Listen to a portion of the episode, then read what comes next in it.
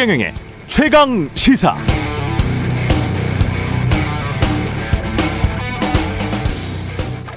네, 최근 케이비금융그룹에서 나온 한국부자보고서에 따르면 금융자산만 십억 원 이상 가진, 금융자산만입니다, 십억 이상 가진 한국 부자는 이천이십 년 말 기준 삼십구만 삼천 명이라고 합니다. 사십만 명도 안 되는 사람들인데요, 이들이 가지고 있는 각종 부동산, 주식, 상가, 빌딩, 토지 같은 자산의 총합은 이천육백십팔조 원. 그중에서도 초고 자산가, 삼백억 원 이상을 가진 초고 자산가는 칠천팔백 명 정도인데, 이 칠천팔백 명이 가진 자산의 총액도 천이백사조 원이나 되네요. 지난해 코로나십구로 공공에 처한 사람들도 많았지만 저 위 꼭대기 소수의 부자들일수록 지난해 같은 위기의 순간이 좋았다. 주식, 부동산을 통해서 자산을 더 축적하는 기회가 됐다, 이렇게 볼 수 있겠습니다. 지난해 특이했던 것은 부자의 숫자도 전년 대비 십 점 구 퍼센트 증가했지만, 그러니까 전년 대비 십 점 구 퍼센트 숫자도 증가했지만 이들이 가진 총 자산이 이십일 점 육 퍼센트, 자산의 액수가 무려 사백육십사조 원 넘게 순증했다는 점입니다. 사백육십사조 원. 이중 팔아치운 부동산, 주식에 대해서는 법정 기준에 따른 세금이 부과됐겠지만 평가 차익으로 남아있는 주식에 대해서는 세금이 부과되지 않죠. 평가 차익에 대한 세금을 부과한다고 하면 사회주의, 공산주의, 자유, 사유재산 박탈, 이렇게 거센 저항이 일어날 겁니다. 저도 무리한 발상이라고는 생각하는데요, 다만 고민은 좀 해봐야 될 것 같습니다. 지금 미국에서 이 주식 평가 차익에 대한 세금 부과 논의가 되고 있는데, 미국은 왜 이런 무리한 세금에 대한 논의까지 이르게 된 것인가? 상상을 초월하는 빈부격차, 벌어지기만 하는 빈부격차, 좀처럼 작동하지 않는 부의 효과, 세금을 피해 달아나는 돈, 제조업에는 잘 투자하지 않는 자본, 늘지 않는 임금에 대한 고민 때문에 그렇습니다. 그렇다면 한국은 미국과 다른가?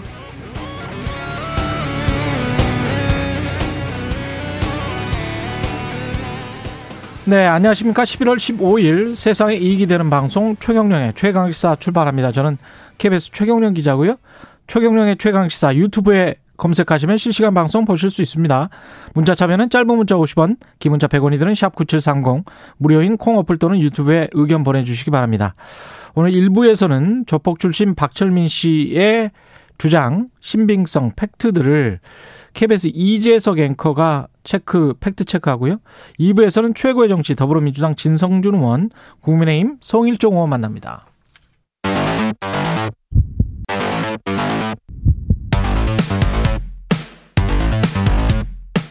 오늘 아침 가장 뜨거운 뉴스, 뉴스 언박싱. 네, 뉴스 언박싱 시작합니다. 민동기 기자, 김민아 시사평론가 나오셨습니다. 안녕하십니까? 안녕하세요. 아, 사백육십사조 원. 늘어난 자산 액수만. 이야, 좋겠습니다. 축하드립니다. 한국의, 한국의 부자들이 예, 많네요. 예. 사백육십사만 원도 상, 상상하기가 어려운 저의 입장에서는 예, 네, 상상이 안 됩니다. 영, 공이 몇 개 붙어야 되는지를 잘 못 세겠어요. 네. 뭐 숫자적으로는 이해는 되죠, 우리가 사백육십사조 원. 아, 그러세요? 네. 예. 어, 역시 저와는 이제 지식의 격차가 있기 때문에. 네.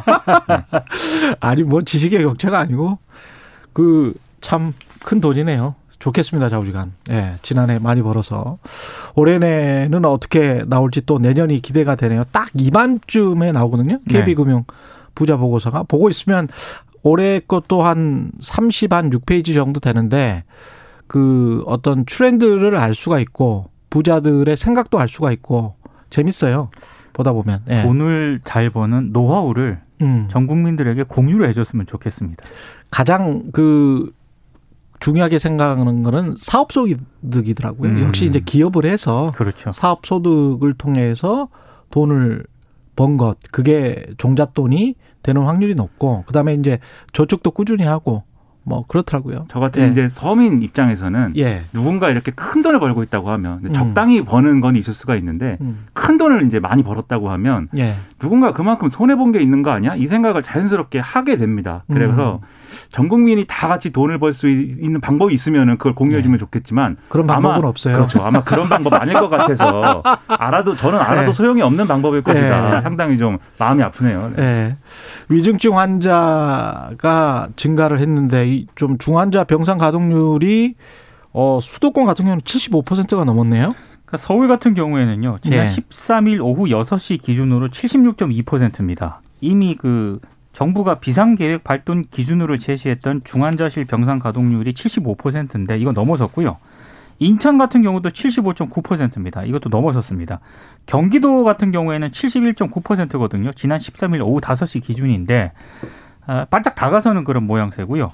그래서 지금 대책 마련이 시급한 거 아니냐라는 그런 지금 얘기가 나오는데 정부는 일단 감염병 전담 요양병원을 추가로 지정을 하겠다. 그래서 위중증 병상의 부담을 낮출 계획인데 이것도 당장 되진 않습니다. 왜냐하면 추가 지정 병원을 한다 하더라도 최소한 환자를 받기까지는 시간이 걸리잖아요. 준비를 해야 되니까. 그렇습니다. 예. 이게 최소 삼 주 정도 걸린다라고 하거든요. 의료진도 부족할 것이고. 그렇습니다. 예. 그래서 이런저런 지금 우려의 목소리가 나오는 그런 상황입니다.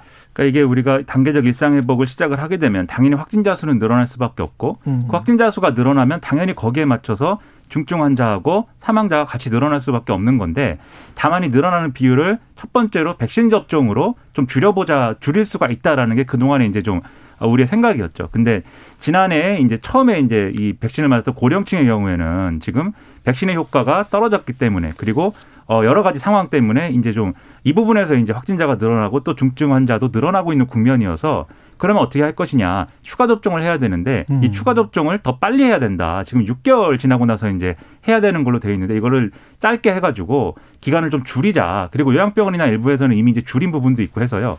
이걸 적용하자는 논의를 진행하고 있는데 이건 이제 하면 됩니다. 근데 더 문제는 두 번째 부분인데 이렇게 중증 환자하고 사망자가 늘어날 걸 대비해서 의료 체계를 정비를 하고 이런 상황에서 이제 좀 가동할 수 있는 어떤 여러 가지 비상 계획이랄까 이런 것들이 좀 매끄럽게 진행될 수가 있는지를 가지고 이제 여러모로 이제 테스트도 해보고 이제 점검도 했어야 되는데 그런 부분에서는 조금 미흡한 부분은 분명히 있는 것 같아요. 왜냐하면 이제 칠십오 퍼센트 수도권의 경우에는 병상의 칠십오 퍼센트가 지금 이제 거의 차가지고 문제다라고 하고 있지만 이게 예상된 바였거든요. 그리고 그 이전에 이제 정부는 좀 이 지금 상황에서 전국적으로 병상을 따졌을 때는 문제가 없다 이렇게 좀 밝혔는데 바로 그 다음에 이제 병상 확보 명령을 민간병원에 내리고 이런 과정에서 논란이 크게 벌어진 바도 있어서 좀 더 매끄럽게 좀 국민들이 안심할 수 있도록 이런 계획들을 작동시킬 수 있도록 준비도 철저히 해야 되고 그다음에 이제 시행 과정에서도 좀 더 이제 만전을 기했으면 하는 그런 생각이 듭니다. 중국 같은 경우, 유럽 같은 경우도 지금 확진자 숫자가 많이 늘어나서 봉쇄 움직임 다시 일어나고 있네요. 그러니까 네덜란드 같은 경우는 부분 봉쇄령을 발표를 했습니다. 예. 그래서 총리가 직접 발표를 했고요. 최소 삼 주간의 사회적 거리두기 조처를 다시 내리겠다라고 발표를 했고요. 네덜란드. 그렇습니다. 예. 그리고 오스트리아 총리 같은 경우에도 백신 미접종자에 대해서는 전국적인 봉쇄 정책을 검토하겠다라고 발표를 했는데. 오스트리아도 그렇고요. 그렇습니다. 예. 반발하는 움직임들이 굉장히 많습니다. 그리고 더블유에이치오 사무총장도 유럽에서 지난주 이백십일만 칠천삼 명이 신규 코로나 확진을 받았다. 굉장히 음. 우려하는 목소리를 냈거든요. 그러니까 왜 이렇게 다시 유행을 하게 되느냐. 일단 유럽 같은 경우에는 백신 접종률이 굉장히 저조한 그런 편이고요. 예. 그리고 코로나십구 관련 가짜뉴스가 우리보다 더 많이 유행을 하는 것 같습니다. 거기에는 뭐 이상한 음모론 같은 게 굉장히 많거든요. 예. 그리고 이제 느슨한 방역 조치 이런 것들이 막 혼합이 돼가지고 다시 이제 확진자가 발생을 하고 있는데 베이징 같은 경우에는 지금 이제 베이징 올림픽을 앞두고 있지 않습니까? 그래서 이제 더 방역 당국이 굉장히 강화된 그런 조치를 지금 내리고 있는 상황입니다. 유럽 같은 경우는 거의 이제 오 차 대유행이 시작됐다라고 거의 이제 기정사실화 하는 분위기예요, 지금 상황이. 예. 독일도 그렇고 프랑스도 그렇고. 네덜란드의 경우에 우리보다 인구가 적은 걸로 알고 있거든요, 제가 그 알기로는. 예. 그런데 신규 확진자가 일만 육천 명을 돌파했다 막 이렇게 나오니까 사실 우리는 굉장히 어쨌든 여러 어려움에도 불구하고 모범적인 대응을 하고 있는 건데 여러 가지로 이제 부과되는 여러 가지 준비나 이런 것들이 다소 이제 좀 어려움이 있을 수 있는 그런 국면인 거죠. 근데 유럽에서 이렇게 이제 오 차 대유행이 커지고 있는 것 자체는 이제 유럽 차원에서 이제 대응을 해야 되겠지만 코로나십구라는 게 어느 한 지역에서 다시 이렇게 커지면 다른 지역에까지 당연히 영향을 줄 수밖에 없는 그런 구조기 때문에 그렇죠. 네. 우리도 이 단계적 일상회복을 진행을 쭉 해야 되지만 또 음. 이런 상황에 면밀히 또 대응을 해야 되는 그런 대응들이 또 필요한 것으로 보입니다. 우리 같은 경우에 뭐 병원이나 민간병원과 공공의료의 그 비율 자체가 유럽 국가들하고는 비교하지 못할 그렇죠. 정도로 네. 차이가 많이 나죠. 보통 네. 한 공공의료를 십 퍼센트 이렇게 잡고 있으니까 그런 측면에서 이거는 사실 또 구조적인 문제도 있습니다. 음. 민간 병원을 뭐 정부 병원처럼 공공의료 병원처럼 다 이렇게 동원력을 내려서 함부로 할 수도 없는 것이고 의료 인력은 또 단계적으로 늘려야지 이거를 그 숙련된 의료 인력이 한꺼번에 어떻게 나올 수는 없는 거 아니에요? 그렇죠. 일, 이 년 사이에. 네. 근데 예. 지금 전반적으로 음. 말씀하신 것처럼 당연히 이제 어려운 부분들이 있는데 예. 그러면 이제 장기적으로 우리가 공공병원을 확충을 한다든지 그리고 지금 부족한 의료 인력을 이렇게 각자의 역할을 좀 조정하는 것으로 어떻게, 어떻게 합법적으로 것이냐. 해결할 수 있는 그런 방안들을 음. 장기적으로라도 논의를 하면서 지금 필요한 어떤 대책들을 시행해 나갈 필요가 있는데 이 장기적인 논의가 사실 또 잘 안 됐어요. 그동안 지난해에도 그렇고. 그렇죠. 그런 점들은 좀 반성적으로 돌아볼 필요가 있고 지금 상황에 어려움이, 어려움을 부딪히고 있는 것도 그런 데서 온 측면들이 있기 때문에 상당히 저는 여러모로 걱정이 됩니다. 결국 뭐 공공의료도 세금 문제고 돈 문제고 그렇습니다. 장기적으로 봤을 때는 이게 다 국가 예산과 관련이 있거든요. 그렇죠. 네. 그리고 마치 우리가 이제 하수구 처리시설 같은 거 상하수도 처리시설 같은 경우가 폭우 났을 때 대비해서 어느 정도의 용량 뭐 아주 이런 대전염병이 났을 때 뭐 어떤 공공의료의 그 확충 이런 것 들을 그대로 가져갈 것이냐 평상시에도 네. 반, 반드시 논란이 있을 수밖에 없죠. 그렇습니다. 예, 세금을 어떻게 효율적으로 사용할 것인가의 부분에 있어서 그런 부분이 있고 세금과 관련해서는 윤석열 후보는 종부세를 폐지하겠다. 그러니까 종부세를 재산세에 통합하는 안 등을 검토하겠다. 이렇게 검토하겠다. 어, 지금 일 주택자에 대해서도 면제하는 방안도 검토하겠다 이런 얘기를 했습니다. 예. 그러니까 종부세는 납세 대상자가 적어도 문제가 많은 세금이다 이런 입장을 내놓았고요. 문재인 정부와 민주당이 고가의 부동산 소유자라든가 다주택자를 범죄자 취급하면서 고액의 세금을 부과하는 것은 마치 정의의 실현인 것처럼 주장한다. 페이스북에 이렇게 썼거든요. 음. 근데 이렇게 강한 어떤 그런 이 발언을 한 취지가 뭘까? 이십이 일부터 올해분 종부세 고지서 발송이 시작이 됩니다. 그렇죠. 예, 그래서 네. 문재인 정부의 부동산 정책에 대해서 상당히 불만이 많은 사람들을 겨냥한 음. 그런 어떤 그런 발언으로 해석이 되고 있습니다. 그러니까 종부세라는 게 뭐 만병통치약은 아닐 수도 있죠. 그런데 지금까지 해온 이 한국 사회가 해온 논의와 그동안 해온 이제 어떤 정책이 정책의 연속성이라는 게 있거든요. 그래서 종부세를 일단 그냥 폐지한다라고 했을 때, 즉 재산세하고 통합한다라고 했을 때는 당연히 거기에 따른 여러 가지 문제가 발생을 합니다. 예를 들면 지금 종부세는 국세로 걷지 않습니까? 국세로 걷어가지고 각 지역에 교부, 교부를 다시 해주는 이제 시스템인데 예. 그게 가져오는 효과가 있어요. 예를 들면은 고가주택들은 특정 지역에 몰려있잖아요. 강남이라든가 뭐 이런 부분에 몰려있는데 여기서 거쳐지는 고가주택에 대한 어떤 종부세가 다른 지자체로 이제 내려가는 효과가 있는 것이기 때문에 음. 만약에 이걸 그냥 지방세로 통합하게, 저, 이 재산세로 통합하게 되면은 재산세는 지방세니까 거기서 나온 세금은 다 그 지자체가 갖는 거예요. 그렇죠. 그러면 지자체별 이제 이런 뭐랄까요? 격차. 그렇죠. 그렇죠. 이 격차가 더 커질 수밖에 더 없는 네. 부분들이 있고. 음. 재정 자립도도 영향이, 영향을 받습니다. 음. 그렇습니다. 그리고 이제 지금 일, 그러, 그렇게 재산세하고 통합을 하거나 아니면 일 가구 일 주택의 경우에는 면제하는 이제 않을 얘기를 하고 있는데 이것도 사실은 지금 일 가구 일 주택이거나 또는 장기 보유한 경우에는 종부세와 관련돼서는 여러모로 경감할 수 있는 수단들이 많이 있어요, 지금도. 음. 그래서 이게 실효적인 거냐를 한번 따져봐야 될 필요가 있는데 다만 이제 이렇게 주장하고 주장할 수 있는 정치적 배경은 집값이 올랐기 때문에 사람들이 집 소유주들이 부담해야 될 세금이 그게 종부세건 재산세건 여러모로 늘어났다라고 하는 그렇죠. 어떤 여론에 힘입은 그러한 전략을 지금 구사하려고 하는 것이거든요. 예. 하지만 이 종부세 폐지라고 하는 구체적인 얘기는 과거에 이명박 정권 도 사실 이제 얘기를 했었지만 음. 실제로 없애지는 못하는 세금입니다. 다소 이제 효력을 많이 줄이긴 했지만 예. 그런 점들을 고려해 가지고 실질적인 대안이 될 수 있는 어떤 그런 것들을 내놨으면 좋겠고요. 이렇게 다 이렇게 지금 사람들이 반발하니까 없애자거나 음. 무조건 세금을 다 깎는다거나 이런 방식으로 하면 손은 뭐 누가 키우겠습니까? 이거는 뭐 윤석열 후보뿐만이 아니고 어떻게 다 세금을 깎아준다는 얘기만 다 지금 포인트에 맞춰서 얘기가 나오는지 잘 모르겠습니다. 이재명 네. 후보도 이십 대 그 소득세를 없애겠다 그런 이야기를 했었었죠. 그렇습니다. 네, 네. 그렇습니다. 그리고 가상자산 이제 과세 유예 문제도 있고 그것도 다 세금 깎아주는 거죠. 그렇죠. 그 네. 여당이 추진하는 게 지금 이제 이 양도소득세 중과에 대해서 음. 지금은 구억 이하의 구억 이하의 경우에 이제 양도소득세 면제가 이 면제 축소가 되는데 예. 그걸 이제 이 십이억까지 이제 올리겠다고 하는 거잖아요. 그거는 그 전부터 논의가 되셨던 네. 거죠. 그렇죠. 이걸 예. 추진을 하는데 그러니까 음. 고가 주택의 기준은 이제 구억이 아니고 십이억이 이제 되는 거냐 이런 예. 여러 가지 의문도 있기 때문에 단지 이제 세금 깎아달라고 하는 요구에 즉자적으로 반응할 일은 아닌 것 같다라는 생각입니다. 예. 이재명 후보 같은 경우는 그 녹취, 소방서 이게 어떻게 된 겁니까 이게? 그러니까 이재명 후보 아내 김혜경 씨가 자택 내에서 낙상 사고를 지난 구일 당했잖아요. 예. 그래서 이제 워낙에 이런저런 이상한 얘기들이 계속 인터넷이라든가 에스엔에스를 중심으로 돌았습니다. 그래서 그럼 루머가 급격하게 급격하게 돌았죠. 예. 그래서 이제 진정이 안 되니까 이재명 후보가 일일구 안전 신고 센터에 신고한 내용을 어제 공개를 했습니다. 음. 이 오십 초짜리 일일구 신고 녹취를 보면은요. 이재명 후보가 지난 구일 새벽에 안전 신고 센터의 거주지를 밝히면서 지금 빨리 앰뷸런스 좀 부탁드린다 이렇게 얘기를 하면서 자신의 신분이나 이름은 밝히지 않았습니다. 그러니까 일반인처럼 이제 신고를 했다는 거고요. 그때 신고 내용을 보면 지금 토사광난에다가 그러니까 토하고 설사해서 배가 심하게 아프다 이런 예. 거. 얼굴이 좀 뽀여져가지고 응급실에 가야 한다 이렇게 얘기를 했고요. 음. 어, 현황 대응 티에프 단장인 김병기 의원이 개인정보를 제외한 일일구 신고 내용을 추가로 공개를 하게 됐는데 악의적인 가짜뉴스가 지속이 돼서 이렇게 공개를 하게 됐다라고 밝혔습니다.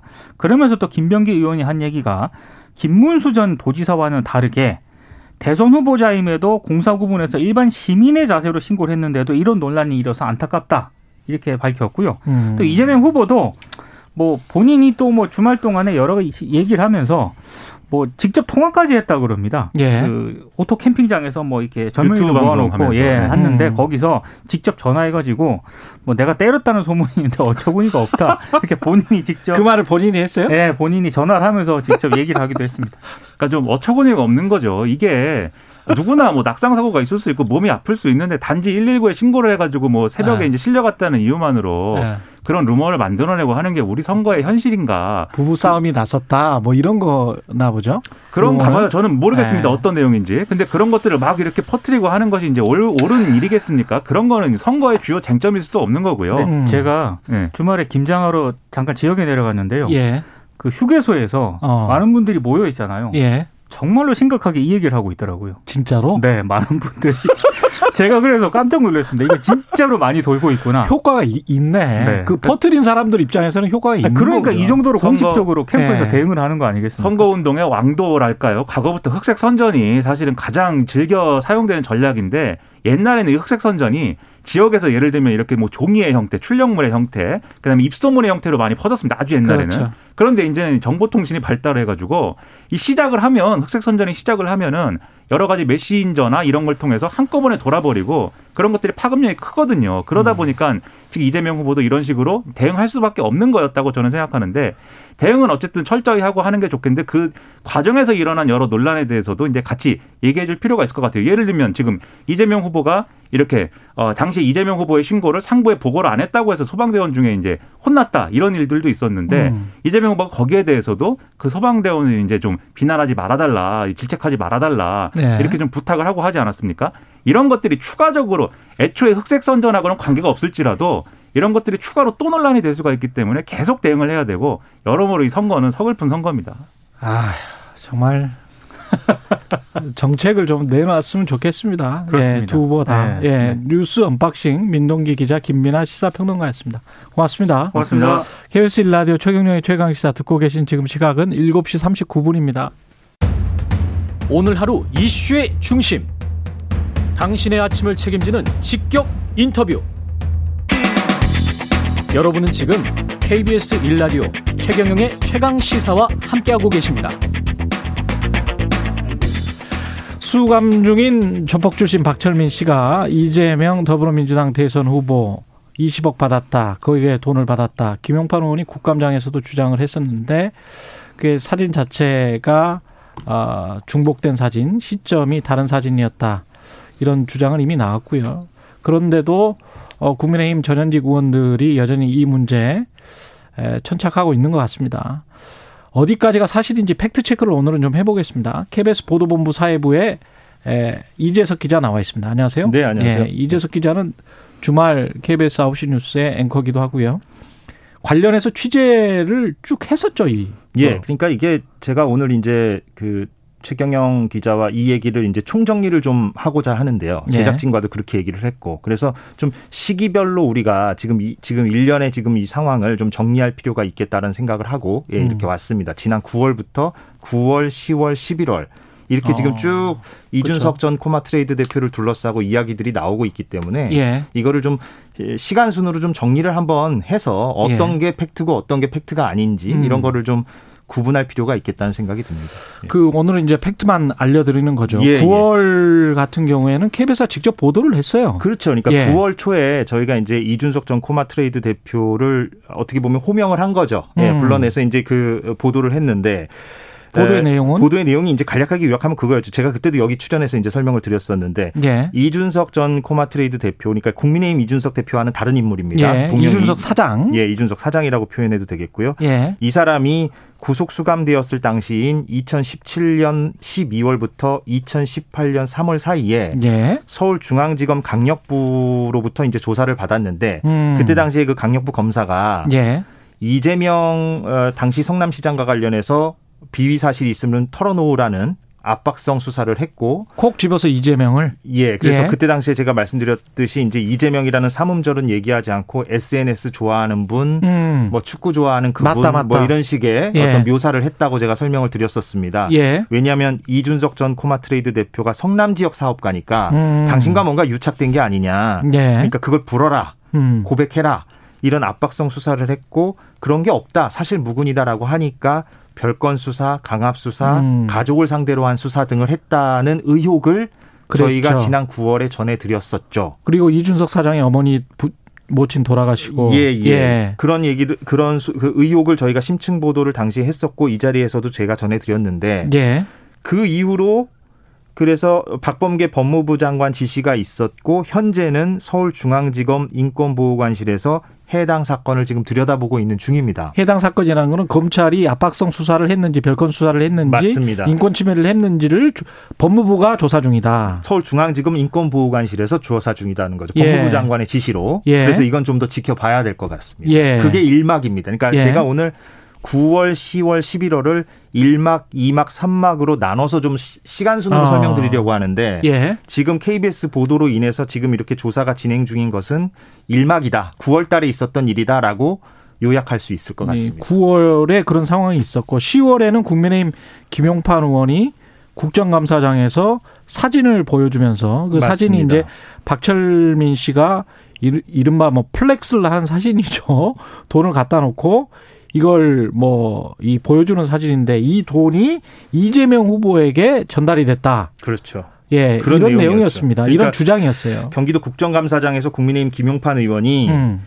이제 내가 지금 어떤 제보를 받았다. 음. 수감자로부터. 근데 예. 수감자 이름이 박철민이다. 근데 그 사람이 조폭이고 한, 이 사람은. 예, 조폭인데 이 사람 하는 말은 이준석 전 코마트레이드 대표의 지시를 받고 음. 자기와 자기의 지인 두 명이 총 세 명이 돈 전달책 역할을 했다. 그래서 총 이십억 원을 이재명 경기도지사에게 줬다라는 내용을 김용판 의원이 이제 어, 주장을 하죠. 이게 그, 그 돈의 사진이다. 그러면서 예. 박철민 씨가 우리에게 보내준 사진이다라면서 돈다발 사진을 국정감사장에서 공개를 합니다. 그렇죠. 그리고 이게 바로 그 건네진 그 돈이다. 음. 이렇게 이제 얘기를 했었던 거죠. 예, 당시. 그랬는데 그날 그 국감이 있었던 날 오후 뭐 저녁이 되니까.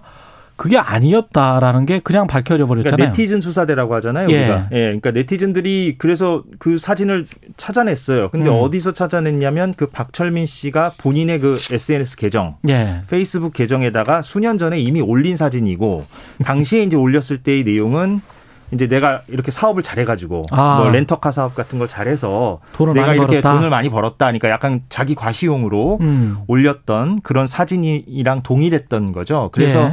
반나절 만에 그것이 이제 허위로 사실상 허위로 밝혀지면서 그때 당시에 이제 저희 케이비에스 정치부 기자들도 그 해당 내용을 보도하고 그랬었죠. 예. 예. 근데 김용판 의원은 관련해서 박철민 씨와 함께 관련 주장을 펼친 장영아 변호사라고 있어요. 예. 이 사람의 말을 믿었다는 거잖아요. 그러니까 이 부분이 좀 중요한데요. 예. 그러니까 좀 이 부분이 좀 언론에서 좀 금방 지나가 버리고 음. 예, 좀 자세히 다뤄지지 않았는데 그러니까 이런 거죠. 그러니까 김용판 의원이 이 내용을 주장할 때 그 박철민 수감 중인 박철민 씨와 그를 접견한 장영아 변호사로부터 이런 내용을 받아가지고 이제 국정감사장에서 그렇죠. 공개를 한 거였잖아요. 장, 장영아 변호사는 박철민의 변호인입니까? 그러니까 뭐 사건을 수임한 변호인이라기보다는 예. 관련 내용을 이제 전달해 주기 아. 위해서 접견을 하고 이런 것 예. 같은데. 그런데 이제 문제는 장영아 변호사가 국정감사장에서 그렇게 돈다발 사진이 허위라고 밝혀진 다음 날에 음. 그 장영아 변호사가 누구를 만나냐면 박철민 씨가 자기 말고 두 명이 더, 있, 더 있었다 그랬잖아요. 예. 돈 전달책으로. 그렇죠. 그 두 명을 각각 만납니다. 오. 그래서 처음 만나요. 처음. 그날. 그러니까 국정감사 다음 날 처음 아. 만나서 이런, 하고. 이런저런 내용을 예. 대화를 하는데 예. 그거를 이제 당사자들이 녹음을 한 거죠. 좀 불안하니까. 그렇죠. 그래서 그 녹음 내용이 김남국 의원실을 통해서 이제 공개가 됐는데. 언론에 공개가 됐군요. 예. 근데 그걸 들어보면 장영아 변호사 스스로도 이렇게 얘기를 해요. 그러니까 박철민 씨가 왜 저러지? 뭐 이런 식으로 얘기를 합니다. 그러니까 이 말이 무슨 의미냐면. 본인도 안 믿고 있네. 그러면. 그러니까 국정감사장에서 이런 어, 어, 큰 의혹을 공개하려면 예. 꼼꼼하게 관련자 취재를 먼저 하고 나서 그렇죠. 그리고 나서 이제 공개를 하든가 해야 되잖아요. 뭐 다른 물증이 있다든가. 그렇죠. 예. 그런데 돈다발 사진이 허위로 밝혀진 다음 날에 그제서야 그 전달책이라고 지목된 두 명을, 두 명을 만나가지고 만나고. 대화를 하는데 예. 거기서 두 사람은 당연히 무슨 소리냐. 우린 예. 돈 같은 거 전달한 적 없다. 없다. 이렇게 얘기를 했고. 어. 그리고 장영아 변호사 스스로도 그러면 수감 중인 박철민 씨는 왜 저런 폭로를 하는 거지? 라고 의아해합니다. 그러니까 이게 순서가 예. 완전 바뀐 거죠. 그러니까 관련자 취재를 먼저 하고 그것이 사실로 믿어졌을 때 국정감사장이든 기자회견장이든 공개를 해야 되는데 음. 거꾸로 된 거죠. 폭로와 공개를 먼저 해놓고 예. 관련자들을 나중에 만난 거죠. 그러니까 이것은 좀 선후 관계가 뒤바뀐. 그러니까 폭로가 좀 굉장히 근거가 좀 박약하다라고 볼 수 있는 부분이라는 거죠. 이 부분이 좀 언론에서 잘 안 다뤄진 부분입니다. 근데 사실은 이제 정치인들 입장에서는 조폭, 국제마피아 뭐 이렇게 한번 어떤 그 관련된 의혹 같은 게 나가고 나면 예. 그 다음에 관련된 사실을 제대로 안 밝혀주면 뭐 그냥 혹시 그러려니 그럴 수도 이런 게 계속 그 잔상은 남, 남을 거는 같습니다. 그러니까 이제 뭐 예. 대선을 앞두고 뭐 여야 모두가 음. 이제 어떻게 보면은 좀 근거 없는 공격을 할 때도 있고 그런데 이제 언론의 역할은 이제 그것을 좀 팩트 체크를 해가지고 그렇죠. 좀 정돈을 해야 되는 거잖아요. 예. 네, 그런 차원에서 제가 지금 말씀드린다고 예 그렇게 그 예. 마지막. 삼막으로 가보면 이게 마지막일지 또 사막이 남아있을지는 모르겠습니다. 저희도 전체 지금 진실이라기보다는 지금까지 밝혀진 사실은 명확히 알고 있는 이제 이재석 기자가 이야기를 하는 거니까요. 예, 사실만 예. 얘기하고요. 예. 뭐 해석이나 뭐 이런 것들은 뭐 제 영역은 아닌 것 같고. 예. 예, 예. 지난주 금요일에 최경령의 최강시사에서 김진태 전 의원이 관련 주장을 이어갔는데 예. 듣다 보니까 이준석과 박철민이 서로 알았더라. 음. 그래서 이 이준석의 말을 백 퍼센트 신뢰할 수 없다. 음. 몰랐다는 박철민을 몰랐다는 그런 주장이었어요. 그러니까 김진태 전 의원이 예. 김용판 의원의 그런 폭로 내용을 좀 이어받는 측면이 있는 거죠. 그래서 음. 이제 이번 달에 산막을 열었다라고 볼 예. 수가 있는 건데. 그러니까 김진태 전 의원의 이제 내용은 이런 거죠. 그러니까 김용판 의원이 그런 어, 어, 어, 주장을 하고 장영아, 장영아 변호사가 막 그런 주장을 했을 때 이준석 전 코마트레이드 대표는 고소고발을 진행했거든요. 이건 명예훼손이고. 그렇죠. 어, 본인 아, 입장에서. 그렇죠. 본인 입장에서 억울하고 피해자니까 명예훼손을, 명예훼손으로 고소를 했고 지금 서울지방경찰청에서 수사를 하고 있습니다. 허위사실 유포라는 거죠. 그러니까 두 가지 혐의인데 크게 네. 보면 명예훼손 혐의와 공직선거법 위반 혐의로 음. 지금 김용판 의원이나 혹은 장영아 변호사 그리고 박철민 씨 이런 사람들을 지금 들여다보고 있는데 서울지방경찰청에서. 예. 그런데 이준석 대표가 이제 이렇게 고소고발을 취하면서 밝혔던 입장은 나는 박철민이라는 사람은 모른다. 모른다. 그런데 계속해서 혼자 스스로 일방적으로 나한테 편지 보내고 뭐뭐 어. 뭐 폭로하자, 뭐 다 오픈하자 이런 식으로 보냈는데 나는 한 번도 거기에 응대한 적이 없고 어. 일방적으로 뭐 소위 얘기하는 그런 자가 발전을 해서 음. 그런 서사를 스스로가 구성해서 예. 이렇게 자기에게 이제 편지를 보내고 그랬다. 예. 그래서 나는 그래서 고소고발을 했다라고 하는 건데 그거를 이제 이어받아서 이제 김진태 전 의원은 이런 거죠. 근데 어, 당신 이준석 씨 당신이 박철민 씨랑 모르는 모른다고. 사이라고 하지만 어. 아는 사이 아니냐라고 하면서 이제 최경영의 최강시사에서도 얘기를 하고 결혼식 또 뭐 오지 않았느냐. 결혼, 결혼식 방명록에 뭐 이준석이라는 글씨가 있더라. 뭐 예. 경찰의 인지 보고서에도 당신 이름이 나오더라. 뭐 음. 이런 근거를 통해서 둘이 원래 알던 아. 사이 아니냐. 이렇게 이제 문제 제기를 하는 거죠. 그렇죠. 예, 그 예. 내용이었죠. 그런데 이것도 그, 이제 좀 그거는 팩트입니까? 그러니까 결혼식 방명록 글씨는요. 예.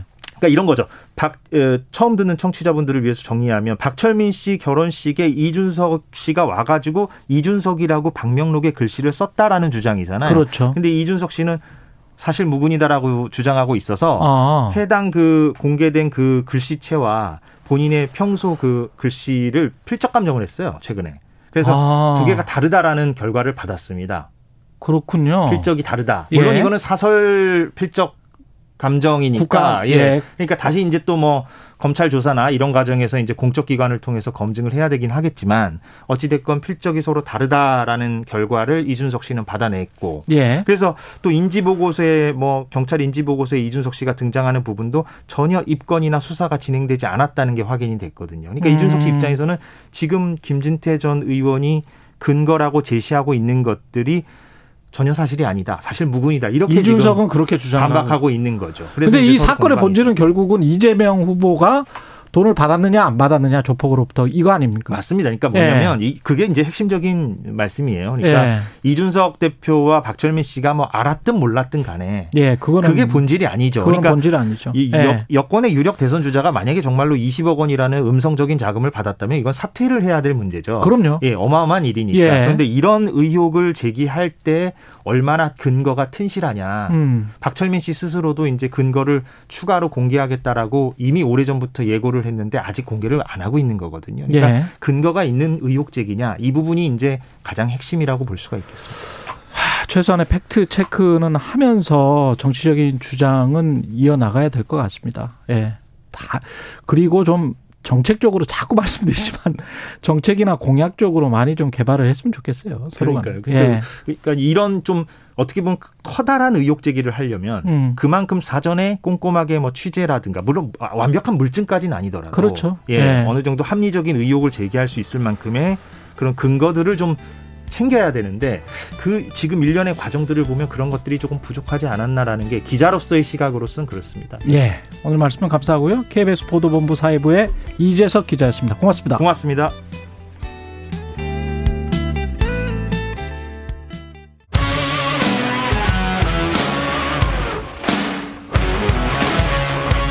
오늘 하루 이슈의 중심 최경영의 최강시사.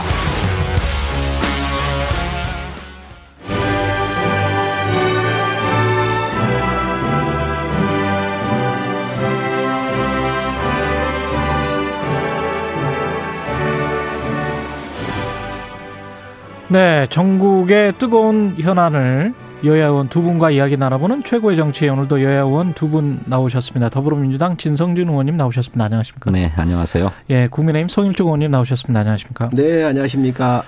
최경영의 최강시사 유튜브에 검색하시면 실시간 방송 보실 수 있습니다. 스마트폰 콩으로 보내시면 무료고요. 문자 참여는 짧은 문자 오십 원, 긴 문자 백 원이 드는 샵 구칠삼공 무료인 콩 어플 또는 유튜브에 의견 보내주시기 바랍니다. 고발사주 의혹과 대장동 의혹, 대장동 의혹과 고발사주 의혹. 어, 대선 끝나기 전까지는 계속 이야기해야 되나요? 아, 좀 약간 지겨워지기 시작했어요.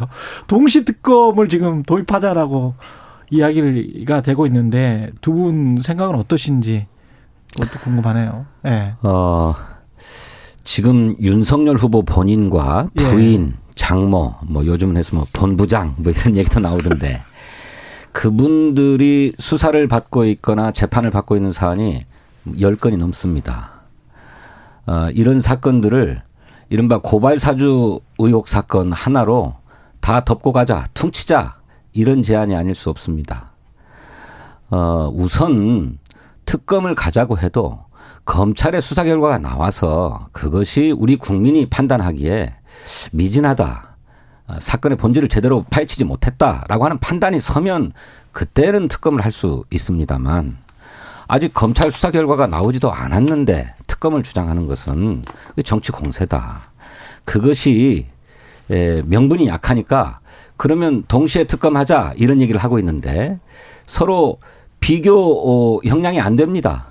아, 윤석열 후보는 아, 열 건 이상의 수사를 받고 있다니까요. 그런데 이거를 고발사주 의혹 사건 하나로 어, 맞바꿔서 처리하자? 음. 말이 안 되는 얘기입니다. 말이 안 되는 게 아니라 여당이 사건을 만드는 것이지요. 지금 열 건 우리 진 의원님 말씀을 하셨는데, 아니 지난주에도 말씀드렸지만 민주당에서 검찰총장 청문회 할 때 다 문제 없다고 했던 일들이에요. 민주당 의원들이 철벽 방어를 해가지고 아무 문제 없다고 그랬었고, 또 청와대 검증 과정에서 윤석열 총장 다 검증했던 것들을 이제 우리 당의 후보가 되니까 그걸 하나씩 하나씩 끌어낸다.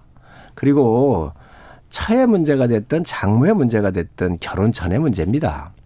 그리고 이, 이 정권에서 다 면제부가 돼서 했었던 것을 끌어내는 거 옳지 않고요.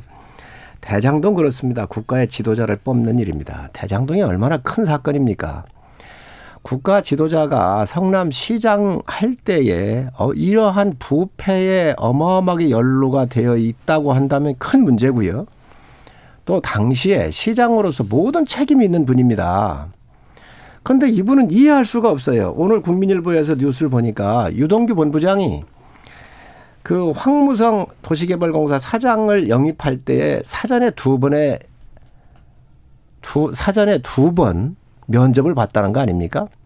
본부장이 사장 면접을 볼 수가 있습니까?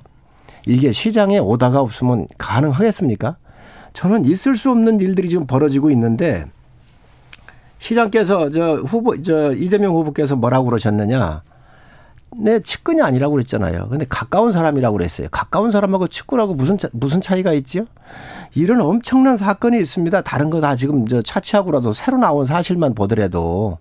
그래서 이걸 특검 안 갈 수가 없습니다. 그리고 떳떳하면 받으십시오. 아니 유동규하고 가까운 것하고 이재명 당시 시장이 무슨 범죄 혐의가 있다는 것하고 무슨 관계가 있습니까? 그냥 섞지 마십시오. 이재명 성남시장이 무슨 범법을 했는지, 법률 위반을 했는지를 분명하게 말씀하세요. 유동규하고 가깝다고 무조건 범죄자입니까? 어, 저희들이 윤석열 검찰총장에 대해서 청문회를 할 당시에는 모든 사실들이 좀 불투명했죠. 기왕에 한 번씩 다뤄졌기 때문에 별 문제가 없다고 판단했습니다만, 그 뒤에 새로운 사실들과 증거들이 나오면서 윤석열의 범죄 혐의가 점점 분명해지고 있지 않습니까? 그래서 검찰도 수사를 다시 들어간 것이고, 또 어, 그래서 수사가 지금 이루어지고 있는 상황 아닙니까? 아, 그런데 어, 청문회 했으니까 문제없다. 그럴 수 없습니다. 물론 저희들이 당시에 철저하게 더 파헤치고 검증하지 못한 잘못은 저희들에게 있습니다. 그리고 어, 정치적으로 윤석열 검찰총장을 총장에 임명하고자 하는 의지가 있었던 것은 사실입니다. 그런데 지금 와서 돌이켜보면 그 인사가 아, 저희들이 대단히 부족했다라고 하는 점을 인정하는 거고, 그렇다고 해서 윤석열의 범법 행위가 어, 넘어갈 수 없는 문제입니다. 사실이 드러난 이상 제대로 수사해야 되는 거죠. 지금 뭐 이재명 지사가 뭐가 관련이 있냐 이렇게 말씀을 하셨는데, 이재명 지사가 이 사건이 불거질 때 뭐라 그랬습니까? 먼지 한 톨 일 원이라도 받았으면 공직에서 다 사퇴한다 그랬거든요. 네, 뭐 일 원 한 장 받은 게 있습니까? 자기 최측근인 유동규가 네. 여기에 엄청나게 돈을 받았고. 받았지 않습니까? 그리고 배임에 관련돼 있고 엄청난 일을 해냈습니다. 자기 최측근이라고 인정한 정, 정진상 지금 실장이 마지막 그 저 휴대폰 바깥으로 던졌었을 때, 압수수색 받을 때 통화한 게 누군가 정진상으로 밝혀지지 않습니까? 자, 그러면 먼저 이게 뭔지 아닙니까? 이게 뭔지 아닙니까? 의원님, 그게 무슨 상관이 있어요? 무슨 상관이 없기는요. 자기가 임명하고 자기가 데려다 놓은 유동규가, 그리고 최측근인 정진상이 이 사건과 관련돼서 돈을 받거나 어, 압수수색하기 전에 통화가 됐습니다. 이런 것들이 먼지입니다. 먼지 한 톨 일 원이라도 받았으면 공직에서 내려놓는다 그랬으니 내려놔야지요. 아니, 국민이 모르겠습니까? 유동, 그래서 유동규라고 하는 사람을 쓴 정치적 책임이나 도의적 책임은 있습니다. 그 점까지 부인하고자 하는 것은 아닙니다. 하지만 유동규가 개인적으로 저지른 범법 행위를 이재명 성남시장이 어떻게 법률적으로 형사적으로 책임을 집니까? 그게 맞는 얘기입니까? 지금 법률적으로 형사적으로 좀 특검하자는 얘기가 그 얘기 아닙니까? 잠깐만요. 법률적으로 문제가 있는지 없는지 본인이 없다 그러니 지금 검찰이 부실 수사라고 있지 않습니까? 버린 던진 휴대폰도 제대로 못 찾고 성남시장실도 보석실도 다 아니하고 어마어마하게 지금 부실 수사를 하고 있으니 이러한 것들이 문제가 없는지 국민들께서 칠십 퍼센트 이상 특검을 통해서 묻히지 않도록 이 검찰이 공정하게 수사를 하지 못하니 이 수사를 제대로 할 수 있도록 해보자라고 해서 국민 칠십 퍼센트 가까운 분들이 특검을 요구하고 있는데 그렇게 떳떳하면 받으십시오. 왜 안 받으십니까? 지금까지 검찰이 수사력을 모은 것은 이른바 성남시장의 배임 혐의를 입증해 보겠다고 하는 데 집중되어 있었습니다. 이거 죄가 안 되는 것을 죄를 만들려니까 온갖 곳을 다 뒤지고 다녔던 거죠. 그런데 정작 수사상의 기본은 자금의 흐름, 돈의 흐름을 추적하는 것이라고 합니다. 특히 이런 사건에 있어서는 돈이 어디서 나와가지고 어디로 흘러 들어갔는지를 추적해 가면 그 과정에서 돈을 맥없이 받았겠습니까? 다 배임이 됐든 무슨 어 권한 남용이 됐든 직권 남용이 됐든 돈의 흐름을 쫓아가면 거기서 문제가 드러날 것이고 그걸 처벌하고 수사하는 것이 수사의 기본입니다. 그런데 검찰은 지금까지 그렇게 수사하지 않았어요. 오로지 야당의 주장 때문에 배임 혐의만을 밝혀내는데 주력해 왔어요. 그렇지만 배임 혐의가 성립하기 어렵다는 것이 법률 전문가들의 의견입니다. 왜 법률 전문가들이 그렇게 의견이 저 소수가 나올 수 있을지 모르지만 대다수는 다 배임이 형성된다고 그러는데 왜 자꾸 부정하십니까? 잠깐만요. 그 또 관련해서 이준석 국민의힘 대표가 특검 임명권을 받고 갔자. 그러니까 고발사주 의혹을 비롯해서 윤석열 후보의 의혹은 여당이 특검을 임명하고 대장동 의혹은 야당이 특검을 임명하자 이렇게 이제 이야기했지 않습니까? 제안을 네. 했는데 네. 이 방안은 어떻게 보시는지. 제가 두 가지만 예. 말씀을 드리겠습니다. 진 의원님 말씀하셔서 예.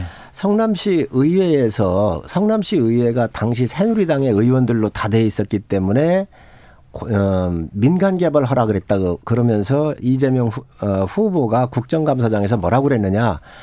국민의힘 게이트다 그랬습니다. 아닙니다. 저 어제 발표가 또 됐잖아요. 성남시 의회에서 건설분과위원회에서 새누리당 의원 다섯 명, 민주당 의원 세 명이 회의를 해가지고 의견을 냈습니다. 뭐라고 낸 줄 아십니까? 이 대장동을 엘에이치한테 주어가지고 공공개발하자 그랬거든요.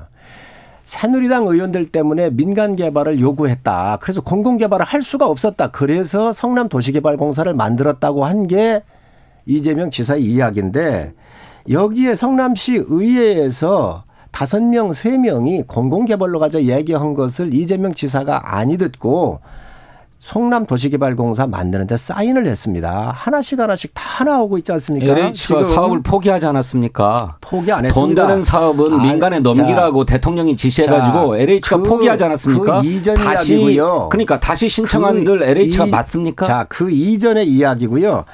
이 저 이재명 지사의 이야기가 다 지금 현재 거짓말로 드러나고 입만 떼면 거짓말이에요. 그래서 국정감사 이거 위증 문제가 나왔다는 거 말씀을 드리고 지금 아이 공정하지 않습니까?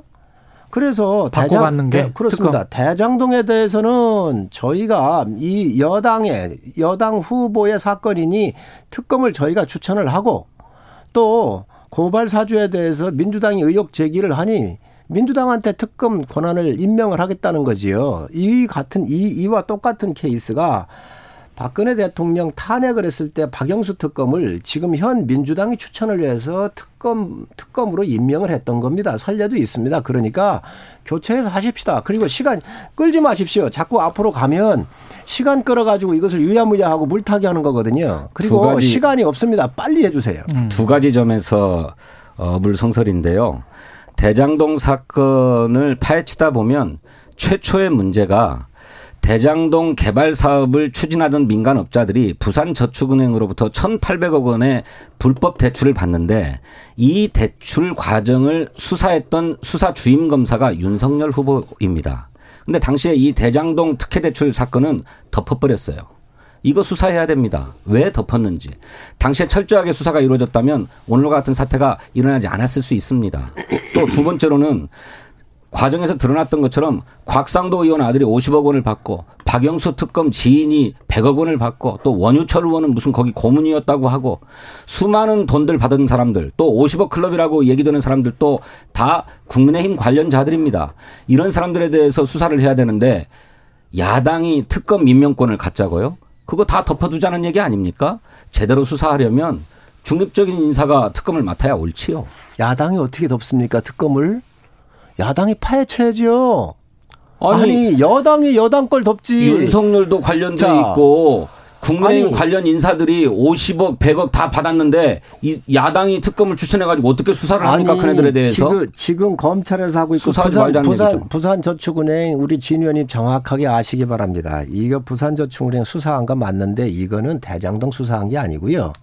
당시 부산저축은행에서 백이십여 개의 이 부동산 개발을 하는 이런 특수한 법인들을 만들면 안 되는 걸 법을 어겨가지고 부실 대출한 부실 대출했던 것들을 수사하는 과정이었고요. 네. 이 여기에는 일반 대출이었어요. 일반적으로. 그렇기 때문에 대상이 안 되는데 이거 문제 있으면 하십시오. 하십시오. 왜 그걸 우리가 반대하겠습니까? 지금 하지 말라고 해도 이 정권이 권력을 갖고 있기 때문에 이거 다 들여다봤을 거로 보고요. 더 문제 있으면 뭐 하십시오. 그다음에 곽상도 원유철 뭐 늘상 이야기하시는데 머리털 하나 가지고 이게 저, 저 몸통이 덮어집니까? 응? 그 지금 곽상도 원유철 다 하십시오. 다 포함해서 특검에 포함해가지고 저희가 그러니까 반대하지 그 않습니다. 수사해야 되는데 자. 그 수사하는 특별검사를 국민의힘에서 임명하신다면서요. 그럼 아니, 제대로 수사가 되겠습니까? 지금 그럼 몸통이 누굽니까 이거? 이재명 지사 아닙니까? 이재명 전 성남시장 아닙니까? 이재명 지사입니까? 뭘 잘못했습니까? 설계하고 몸통입니까? 결제하고 감독자 아닙니까? 더 큰 설계는 국민의힘이 어? 했고요. 제가 누차 말씀드렸던 것처럼. 사인을 누가 했습니까?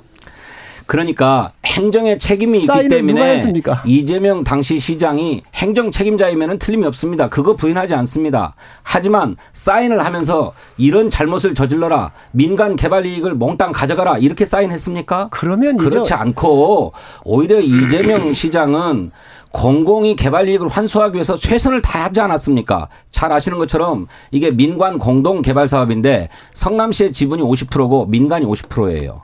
그런데 성남시가 환수해간 공공 개발 이익이 얼마냐? 오천오백억입니다. 오십팔 퍼센트예요. 그러니까 이렇게 지분 구조로만 봐도 성남시가 지분 이상으로 개발 이익을 환수한 것입니다. 그런데 여기다 대고 잘못이라고 자꾸 주장하시는 거잖아요. 그렇게 자신이 있으니까 특검 받으라는 거예요. 아니 검찰 수사가 진행되고 있지 아니, 않습니까? 그렇게 자신 있으니까 예. 특검 받으시고 말도 안 되는 소리를 있을, 지금. 그 세금과 관련해서 두 후보가 뭐 여러 정책이 좀 나왔습니다. 그래서 그것도 좀 여쭤봐야 되는데 시간이 한 절반 정도 지났고요. 윤석열 국민의힘 후보가 종부세를 전면 재검토할 것이다. 일 세대 일주택자에 대해서는 세율도 인하하겠다. 이런 이야기고요.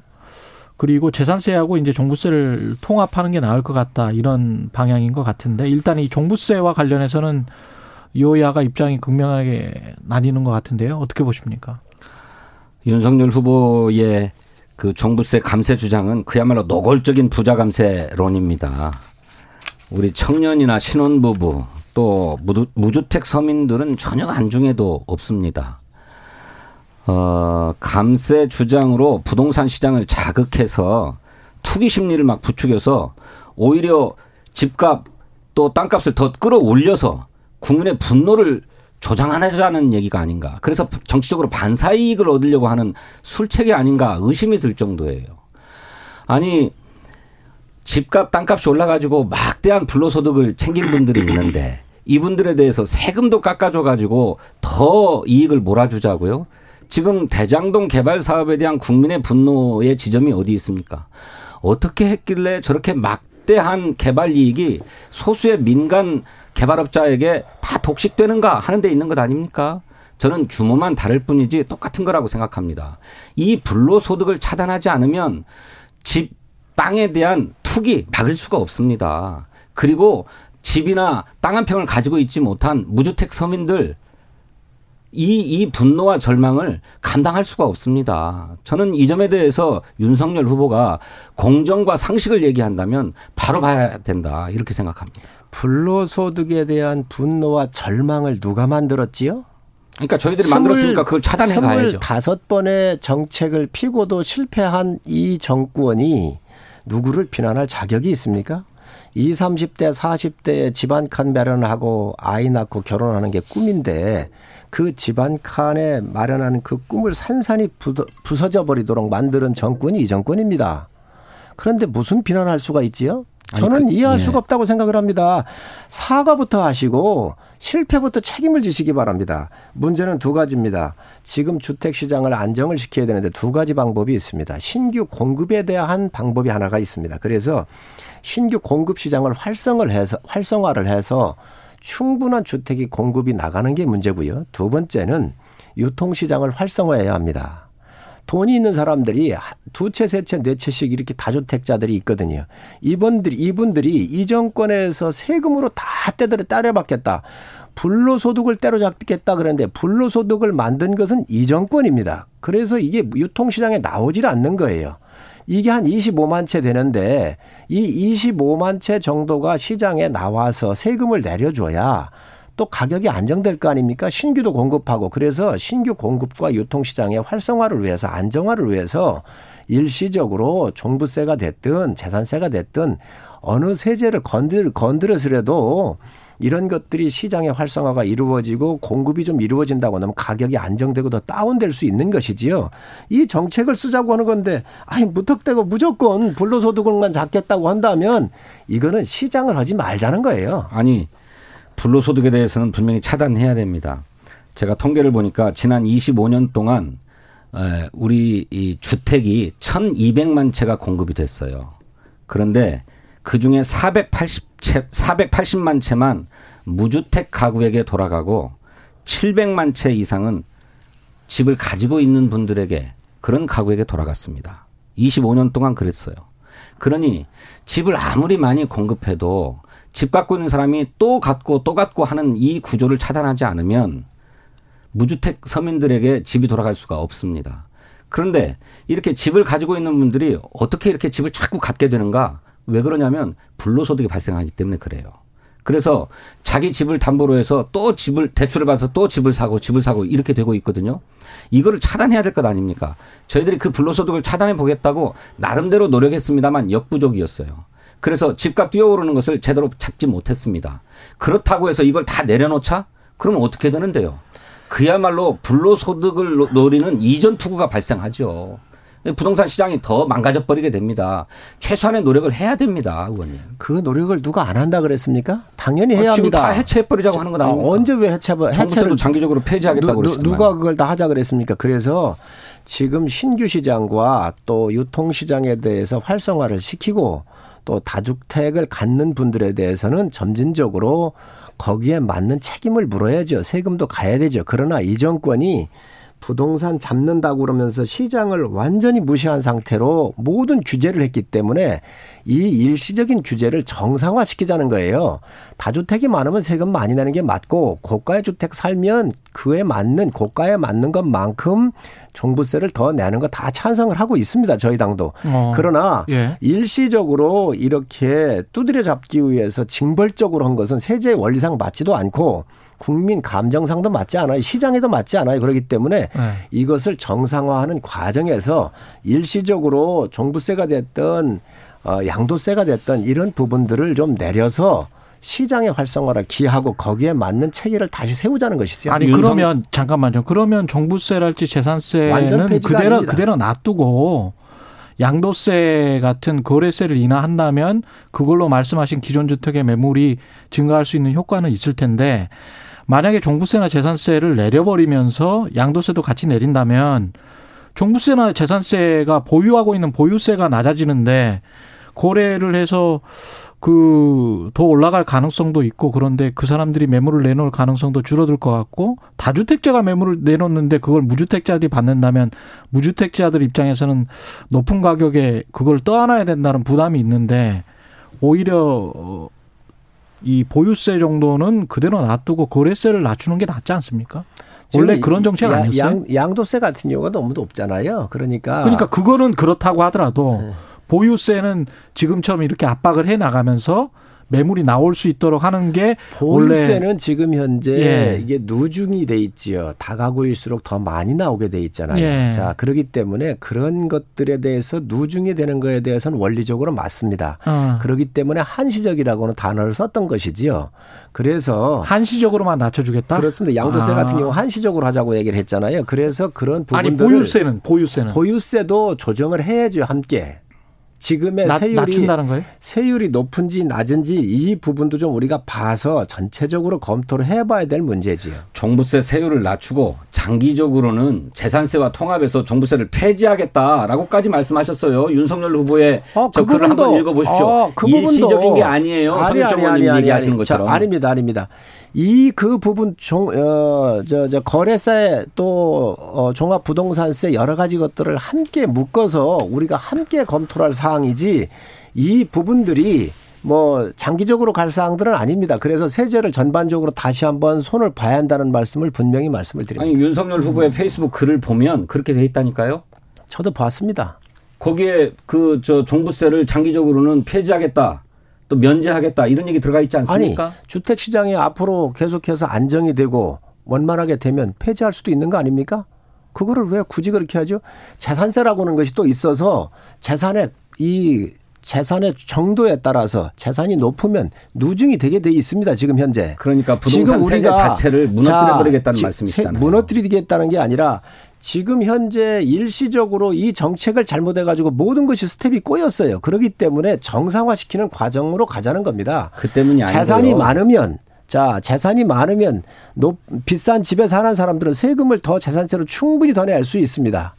그렇게 해서 통합을 해가지고 거기에 원리에 맞게 살면 되는 것이지 내게 하면 되는 것이지 지금 징벌적으로 하는 것은 있을 수가 없는 거예요. 뭐니? 문제는 뭐냐면 신규의 공급과 유통의 시장을 활성화를 시켜놓고 그리고 나서 거기에 맞게 조정하면 되는 겁니다. 본 말을 본 말을 뒤집어서 말씀을 하시는데 세금이 높아서 집값이 올랐습니까? 집값이 올랐기 때문에 결과적으로 세부담이 높아진 거죠. 세금이 많아진 거죠. 그렇지 않습니까? 그러면 집값을 끌어내려서 세부담도 낮추겠다라고 하는 것이 바른 정책입니다. 그런데 우리 의원님은 집값이 올랐으니 세부담이 높아졌고 그러니까 세금을 낮춰주자 이렇게 얘기하고 있는 거예요. 어거지로. 이렇게 하면 세정이 거꾸로 가는 겁니다. 아니 거꾸로. 이렇게 해가지고 아니, 좋습니다. 어떻게 집값을 그러면, 잡습니까? 아니, 그럼 좋습니다. 제대로 했는데 왜 집값이 올랐습니까? 제대로 못한 게 뭐냐면 네. 저희들이 이런 정책들을 부분적으로 써왔어요. 부분적으로, 부분적으로 이십오 번을 썼습니다. 전면적으로 썼어야 되는데 왜 부분적으로 핀셋 정책을 아니, 썼는가. 아니. 그것은. 그 정책이 너무 과도해지면 우리 민생에 영향을 줄 것 같으니까 그 부작용을 최소화하기 위해서 문제가 되고 있는 지역에 대해서만 핀셋으로 대책을 추진하다 보니 풍선 효과가 자꾸 나타나면서 오늘날 이런 상황까지 온 겁니다. 지금 이제 전면적인 정책을 써야 될 때가 온 거예요. 제가, 제가 저도 좀 얘기하십시다. 세금이 너무 높아서 팔아도 다 세금으로 나가니 내놓을 수가 없는 겁니다. 뭔 세금으로 얼마나 나갑니까? 아니 지금 양도세율이 얼마입니까? 아, 양도세율만이 아니고 지금 보유세가 아니, 문제 아닙니까? 아니 지금 양도세와 보유세 다 연결되어 있어요. 일 퍼센트도 안 돼가지고 아니, 지금, 선진국의 절반도 안 되는 상황에서. 지금 다 연결되어 있어요. 지금. 그러면 양도세율이. 있습니까? 아니 양도세율 뭐 저, 저 보유세율 자산세율 다 연결이 되어 있는 거예요. 지금. 네. 그런데 집을 팔고 싶어도 양도세로 어마어마하게 떼가고 있으니 아예 상속을 하자 이렇게 하고 상속을 넘겨주는 거 아닙니까? 그런데 이 물량이 나와야 돼요. 아니 자기 자, 노력 없이 집값이 올랐는데 그 불로소득을 다 독식하겠다는 발상 아닙니까? 왜 세금이 아깝습니까? 그분들을 누가 올려달라 그랬습니까?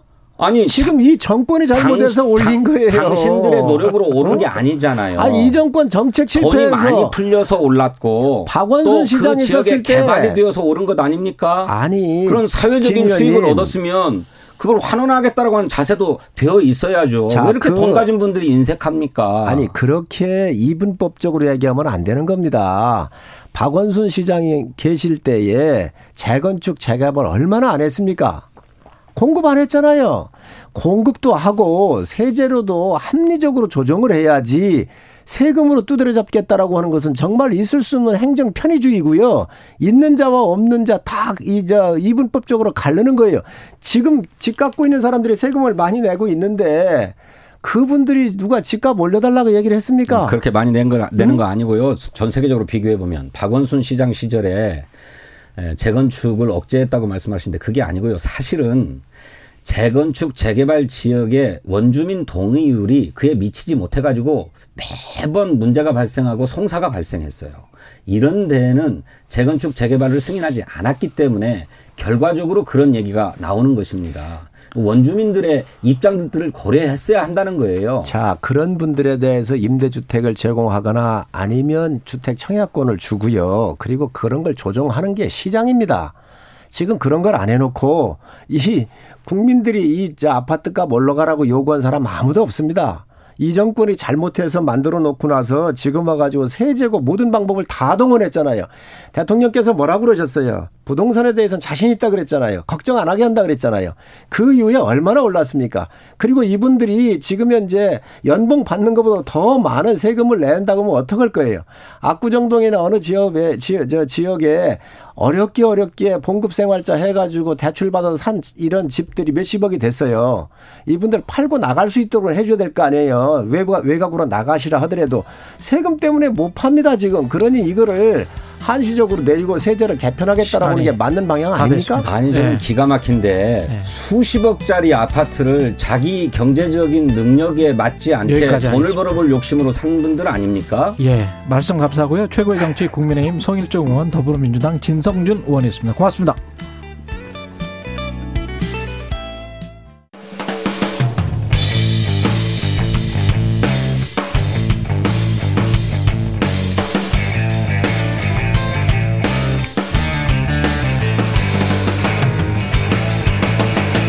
최경영의 최강 시사.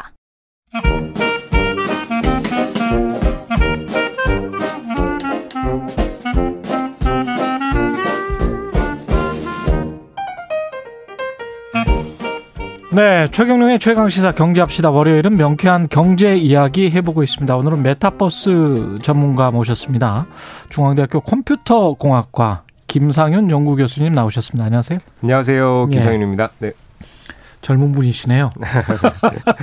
컴퓨터 공학에 젊은 분이 나오니까 많이 배워야 될 것 같습니다. 이 메타버스는 이제 뒤에 버스가 우리가 타는 버스가 아니고 유니버스의 그 버스다. 여기까지는 알고요. 네.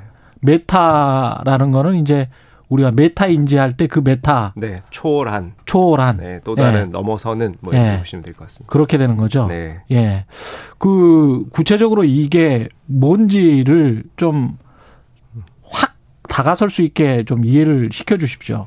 요즘 이제 메타버스에 예. 대한 이슈가 부각되니까 이제 음. 여러분들이 메타버스가 뭔지 음. 아직까지 헷갈린다 이러시는 분들이 있는데 사실 그런 분들의 대부분은 메타버스를 한 번도 이용해보지 않은 분들이에요. 그렇죠. 그러니까 메타버스를 한번 이용을 해보시면은 예. 확실히 느낌이 와닿는데요. 예. 메타버스 이용하는 방법이 뭐가 있느냐. 예. 주로 이제 메타버스 플랫폼이라고 하는 것은 최근에 십 대, 이십 대들을 타겟으로 나오는 게임이나 엔터테인먼트 플랫폼들이 있습니다. 아, 예. 예, 그러다 보니까 이제 나이가 있으신 분들은 음. 본인들이 이용하는 플랫폼이 아닌 거죠. 게임을 안 하다 보니까. 그렇죠. 예. 그래서 어쨌든 메타버스를 이해하시기 위해서는 주로 이제 십 대, 이십 대들로 타겟 나오, 나오긴 하지만은 예. 그러한 플랫폼에 들어가서 본인의 아바타가 여기저기 돌아다녀 보고 아. 한번 경험을 해보시는 거. 예. 네, 그 축이 하나가 있고요. 또 하나는 우리 엑스알이라고 하는 예. 에이알, 브이알 기기가 있습니다. 예, 예. 가상체험 같은 네, 거? 네, 맞습니다. 예. 가상체험, 우리 엑스알 체험장에 가셔서 음. 직접 체험해 보시는 경우도 있고요. 음. 아니 요즘 에이알, 브이알 기기가 개인 용도로도 판매가 됩니다. 예. 그래서 그걸 구매하셔가지고 이거는 또 십 대, 이십 대들 타겟이 아닌 이제 좀 연배가 있으신 분들도 운동을 한다든지 네. 혹은 가상 공간에서 회의를 한다든지 이런 용도로 쓰실 수가 있거든요. 운동을 하는 가상 공간에서 회의를 하는 거는 이해가 되는데 네. 운동은 어떻게 하는 거죠? 그러니까 이제 브이알 기기를 끼고요. 끼고 예를, 예를 막 들어 달리는데 산악지형을 달린다? 네, 프로그램 같은 걸 이제 하나 다운 받으셔야 돼요. 탁구 게임이다 하면 예. 우리가 탁구 다른 전 세계 해외 다른 유저들과 가상 공간에서 탁구 대결을 탁구 할 수가 대결을 하는 거예요? 네, 네, 맞습니다.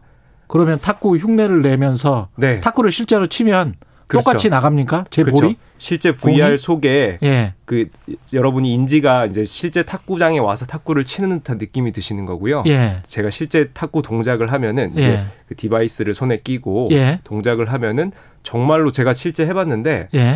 정말 실제 탁구 치는 것에 한 칠십 퍼센트 정도 느낌 나는 것 같아요. 그래요? 그래서 땀도 흐르고요. 아... 운동량이 있는 거죠. 타격감도 있고요. 톡탁 톡탁 뭐 이런 거? 톡탁톡탁한 이제 소리와 시각적인 정보를 가지고 하는 거니까요. 예. 그러니까 촉각으로 이게 공이 와서 맞았다라는 느낌은 안 드는데 음. 시각과 청각 정보로 여러분들이 실제로 탁구장에서 공을 치고 있는 듯한 느낌을 주는 거죠. 아, 이게 다른 사업 분야로 게임이나 엔터테인먼트, 그 다음에 운동, 뭐 이런 것들은 뭐 비슷한 게 있었던 거는 같아요. 네. 생각을 해보면. 네, 맞습니다. 그 고급 헬스장들이나 이런 데 보면 이제 비슷한 게 있었던 거는 같은데, 그거 말고 더 이렇게 산업적으로 어떤 잠재력이 있습니까? 어, 일단은 그 이제 브이아르, 에이알이라고 하는 거, 예. 그러니까 메타버스 플랫폼이라고 하는 것들이 지금 다양한 기술들의 조합이에요. 음. 왜냐하면 인공지능 기술도 들어가고, 아. 그다음에 이제 브이아르, 에이알의 실감 기술도 들어가고요. 예. 그러니까 여러 기술들, 디지털 기술들이 최근에 급진전하면서 이러한 용도로 여러분들의 경험을 음. 한 차원 더 끌어올릴 수 있게 우리 업무 용도도 있고요, 오락 용도도 있고요. 예. 또 다양한 또 우리 실제 우리가 뭐 여행도 있고요. 예. 뭐 이런 여러 가지 용도에서 정말 현실 세계의 경험을 이 브이아르, 에이알 혹은 가상공간 속에서도 그와 유사한 효과를 줄 수 있는 정도의 수준으로 올라서니까 아. 이제 그 영역들이 커지는 거죠. 근데 그 지금 현재는 가... 게임, 예. 엔터업계인 거죠. 주로. 업무 같은 경우에 실제로 회의를 거기서 할 수 있다. 네. 그 가상공간에서 할 수 있다. 그러면 뭐 자기 집에 네. 그런 공간을 만들어 놓고 가상공간을 마... 컴퓨터로 만드는 거겠죠. 네, 네. 만들어 놓고 회의를 하고 관련된 뭐 영업 활동이 있으면 그냥 밖으로 나가서 하고 다시 돌아와서 회사처럼 일을 하고 그다음에 자고 뭐 이런 식의 이게 가능합니까? 지금 현재 최근에 코로나 팬데믹으로 재택근무나 원격근무 많아지다 보니까 예. 이 가상 오피스 플랫폼들이 많이 활성화가 되고 있거든요. 예. 현재까지 나와 있는 수준은 어느 정도, 어느 수준이냐면요. 일단은 뭐 여러 가지 형태들이 있는데 어, 특정한 형태는 어, 우리가 이제 게임처럼 접, 아바타가 접속을 해가지고요. 아바타들끼리 같은 사무공간에 있게 만드는 거죠. 그러면 아. 저는 내 컴퓨터에서 우리 집에 재택근무로 접속을 했는데 예. 아바타가 대신 출근을 하는 거고요. 예. 근데 그 아바타가 돌아다니는 공간에 따라서 내가 똑같이 실제 사무실과 똑같은 경험을 하게 돼요. 예를 들면은 아바타끼리 옆에 동료와 같이 붙어 있다. 음. 그럼 내가 헤드셋을 끼고 옆에 동료가 바로 옆에 있는 것처럼 대화가 됩니다. 오. 네. 그리고 같이 아바타끼리 회의실을 들어가요. 아. 그런 순간 화상회의 시스템이 딱 열리면서 실제로 아, 사무 실... 공간 실제로 빌딩 같은 거군요. 어, 그렇죠. 그렇게 그 가상 네. 공간에 구현해 놨다 보시면 되고요.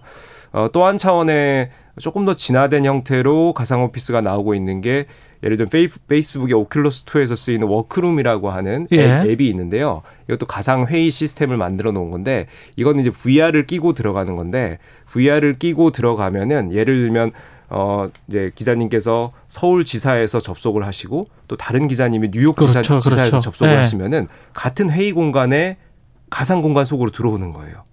근데 이게 네. 우리가 이제까지 했던 위성을 이용한 방식이랄지 뭐 인터넷을 이용한 방식 뭐 줌을 통해서 회의를 한다랄지 뭐 이런 것과 또 다른 어떤 한 차원 높은 효능감을 주는 겁니까? 어떻게 되는 거죠? 그렇죠. 만약에 줌으로 하게 되면은 예. 각자 접속하는 회의자들이 다 현실 세계에 있고 음. 그냥 영상으로 내 얼굴을 중계하는 방식이잖아요. 예. 근데 이 브이아르, 이 메타버스 공간으로 들어간다는 것은 내가 그 삼 차원 세상으로 들어가는 거죠. 그 대신에 아. 내가 들어가는데 아바타가 들어가는 거고 나는 그 아바타가 돌아다니는 그 경험을 그대로 인지하게 되는 거죠. 뭘 통해서 인지하게 되는 겁니까? 어, 시각, 예. 컴퓨터를 통해서? 그렇죠. 브이아르 예. 기기를 끼면은 시각 정보와 청각 정보로 아, 계속 끼고 있어야 돼요. 브이아르 기기를. 그게 이제 여러 가지 방식들이 나오고 있는데 앞서 음. 말씀드린 첫 번째 그냥 접속해서 쓰는 방식은 우리가 컴퓨터로 그냥 게임하듯이 접속하는 것이라서 예. 브이아르을 끼고 있지는 않고요. 예. 아, 아까 말씀드린 어, 오큘러스 투의 워크룸이라고 하는 이 앱은 브이아르을 끼고 들어갑니다. 음. 그러면은 내가 정말 회의실에 들어간 것 같은 경험을 하는 거고요. 예. 그 대신에 내 아바타가 대신 들어가 있죠. 예. 그러면 뉴욕 지사에서 아바타가 들어와서 같은 회의실에서 회의를 하는데 칠판에다가 뭐를 쓰면은 음. 서로 서로 같은 공간의 칠판에 같은 칠판을 쓰는 듯한 그 느낌이 그러네요. 드는 거예요. 네. 예. 글을 쓰면은 저쪽 뉴욕에서도 보이고 거기서 뉴욕에서도 덧칠을 하면은 제가 또 보이고요. 이게 같은 공간에 들어와 있는 거죠. 그렇군요. 네. 업무 효율성이나 뭐 이런 것들은 그리고 부동산 시장에도 영향을 꽤 줄 것 같은데 이렇게 되면 네, 나중에 최근에 이제 부동산도 메타버스에서 예. 다양한 거래가 일어나고 있고요. 아직까지 그러니까요. 실물 거래로 연결되어진 않았는데요. 예. 부동산이라고 하는 이 가상 공간에 이제 구현해 놓은 어떤 음. 가상 부동산 형태죠. 그걸 그렇죠. 거래하고 뭐 사고 팔고 이런 것들이 가능한 형태입니다. 지금. 아니 글로벌 투자자들 입장에서는 뉴욕이나 서울에 어떤 빌딩을 보고 싶다. 근데 직접 와야 되거나 아니면은 여기에 에이전트가 있거나 이래서 에이전트를 하는 그 회사가 대신 이제 브로커리지를 해줘야 되는 그런 경우가 많지 않습니까? 네. 근데 이제 직접 보면서 할 수가 있겠네요. 그런 그런 시장도 엄청나게 큰데. 네, 맞습니다. 예. 부동산 영역에서도 이 브이알, 에이알을 이용한 뭐 예. 메타버스 세계를 구현한 형태가 프롭테크라고 하는데요. 예. 부동산의 프로퍼티와 테크놀로지를 결합해서 프롭테크라고 하는 영역이 지금 말씀하신 것처럼 내가 해외의 어떤 부동산을 구매해야 된다. 음. 그럴 경우에 내가 실물을 확인하려면은 비행기를 타고 가야 되지 않습니까? 근데 브이알로 접속을 하면은 내가 거기 안에 구현되어 있는 공간을 거의 실제와 똑같이 다 확인을 하고 이게 주식 공시도 사실은 공장을 우리가 세웠다 이렇게 한 줄 쓰는 것보다 메타버스를 통해서 공장을 보여주면 네. 공시도 아주 명확하게 되겠네요. 정확하십니다. 네, 그런 부분들. 네. 그러니까 우리가 정보의 투명성이 필요한 부분, 그다음 실제로 눈으로 확인하는 것이 훨씬 효과적인 부분을. 그렇죠. 어, 그게 이제 지, 저 모든 인원들이 다 가서 확인을 하는 작업은 상당히 비효율적인데 이 메타버스 공간을 이용하면은 충분히 실제와 비슷한 효과를 줄 수가 있는 거죠. 아, 이거 커질 수 커질 수 있겠네요. 네. 말씀 듣다 보니까 엔에프티 같은 경우는 이제 non-fungible 어, 토큰이라고, 토큰이라고 해가지고 대체 불가 토큰입니다. 이게 어떤 건가요? 대체 불가 토큰은 지금 이제 블록체인 기술 기반으로 보시면 예. 되는데요. 요즘 이제 블록체인 기술 기반으로 그 가상화폐들이 유행하고 있지 않습니까? 예. 이 가상화폐라는 것이 왜 화폐로 작용하느냐? 바로 이 블록체인 기술이 위조나 변조를 상당히 잘 막아주기 때문이죠. 이게 보안으로서 안전한 건데 예. 엔에프티는 뭐냐면은 가상화폐와 같은 형태라고 보시면 되는데 이것을 이제 유일하게 그 코인을 한 개만 찍어내는 거죠. 아. 그러면은 기자님께서 어떤 우리가 뭐 인터넷에 떠도는 뭐 아주 유명한 어떤 그림을 내가 이걸 아, 내가 소유하고 싶어 이러면은 이 그림에 해당되는 엔에프티 즉 그 토큰을 하나를 발급받아가지고 기자님께서 가지고 계시면은 예. 나는 이 그림의 주인이 되는 거죠. 어. 네. 다시 예. 말하면은 우리가 인터넷의 컨텐츠들은 그 무한 복제가 가능하지 않습니까? 무한 복제 가능하죠. 네. 예. 그러면은 어떤 게 진품이고 어떤 게 가품인지 구분할 수도 없고 실제로도 음. 그게 다 똑같죠, 그죠? 예. 진품 가품의 구분이 없잖아요. 그렇죠. 예. 네. 근데 이거는 이제 가상 공간, 가상 세계들이 커지다 보니까 이것을 진품 가품을 구분하자. 예. 어떤 사람이 주인이고 소유자고 어떤 사람들이 어, 내가 이 카피본을 쓰는지를 구분하자라는 욕구들이 다들 있는 거예요. 아. 그래서 이거 진품, 진품 가품을 구분하는 어떻게 보면 등기부 등, 등본 같은 거죠. 여기에 이제 이 엔에프티가 등기부 등본으로서 누가 지금 현재 소유주고 이게 누구에게 판매가 되면 거기도 계속 기록이 붙는 거죠. 예. 네, 그래서 지금 현재 이 컨텐츠, 이 가상 자산은 누가 주인이다라는 정보를 담고 있는 어떤 그 기록장을 엔에프티라고 보시면 되겠습니다. 두 가지 의문이 드는데 네. 그게 중요한가? 음. 진품 가품을 구별하는 게 네. 그리고 그 진품 가품을 구별해서 뭘 얻을 수 있지? 가령 그 수많은 이렇게 허위까지는 아니지만 가상의 세계를 우리가 지금 이미 만들어 놓고 거기에서 즐기고 있는데 굳이 가상의 세계에서 진품을 뭘 확인해야 되겠다. 그리고 그거를 하나의 에셋처럼 자산처럼 내가 소유해야 되겠다. 그런 욕구나 니드가 있습니까? 필요가? 거의 지금 이 목적을 다 말씀하셨는데요. 예. 엔에프티가 지금 유행하는 궁극적인 방향은 두 가지입니다. 첫 번째는 음. 그냥 재미죠. 내가 예를 들어 비티에스의 굿즈를 예. 그 디지털 컨텐츠 굿즈를 말씀드립니다. 디지털 컨텐츠 예, 굿즈. 디지털 컨텐츠 굿즈를 내가 정말 이거를 그냥 사람들이 있는 거를 내가 캡처하거나 복사해서 갖고 있는 게 아니라 정말 진품이라는 걸 내가 갖고 있고 싶어라는 욕구가 있을 수 있죠. 아, 우리가 아날로그에서 무슨 뭐 그 테이프 같은 거 진품을 가지고 있다 뭐 이런 거하고 그렇죠. 비슷한 거군요. 아날로그는 내가 물건을 실제 가지고 있는 게 진품인 거지만 네. 이 가상 공간, 인터넷 공간에서는 다 디지털 콘텐츠가 복사가 다 무한 복제가 되니까 일종의 소장품 같은 개념. 그렇죠. 소장품 같은 개념이 첫 번째가 있고요. 예. 두 번째는 말씀하신 것처럼 이 이것이 이제 가치가 올라갈 것이다.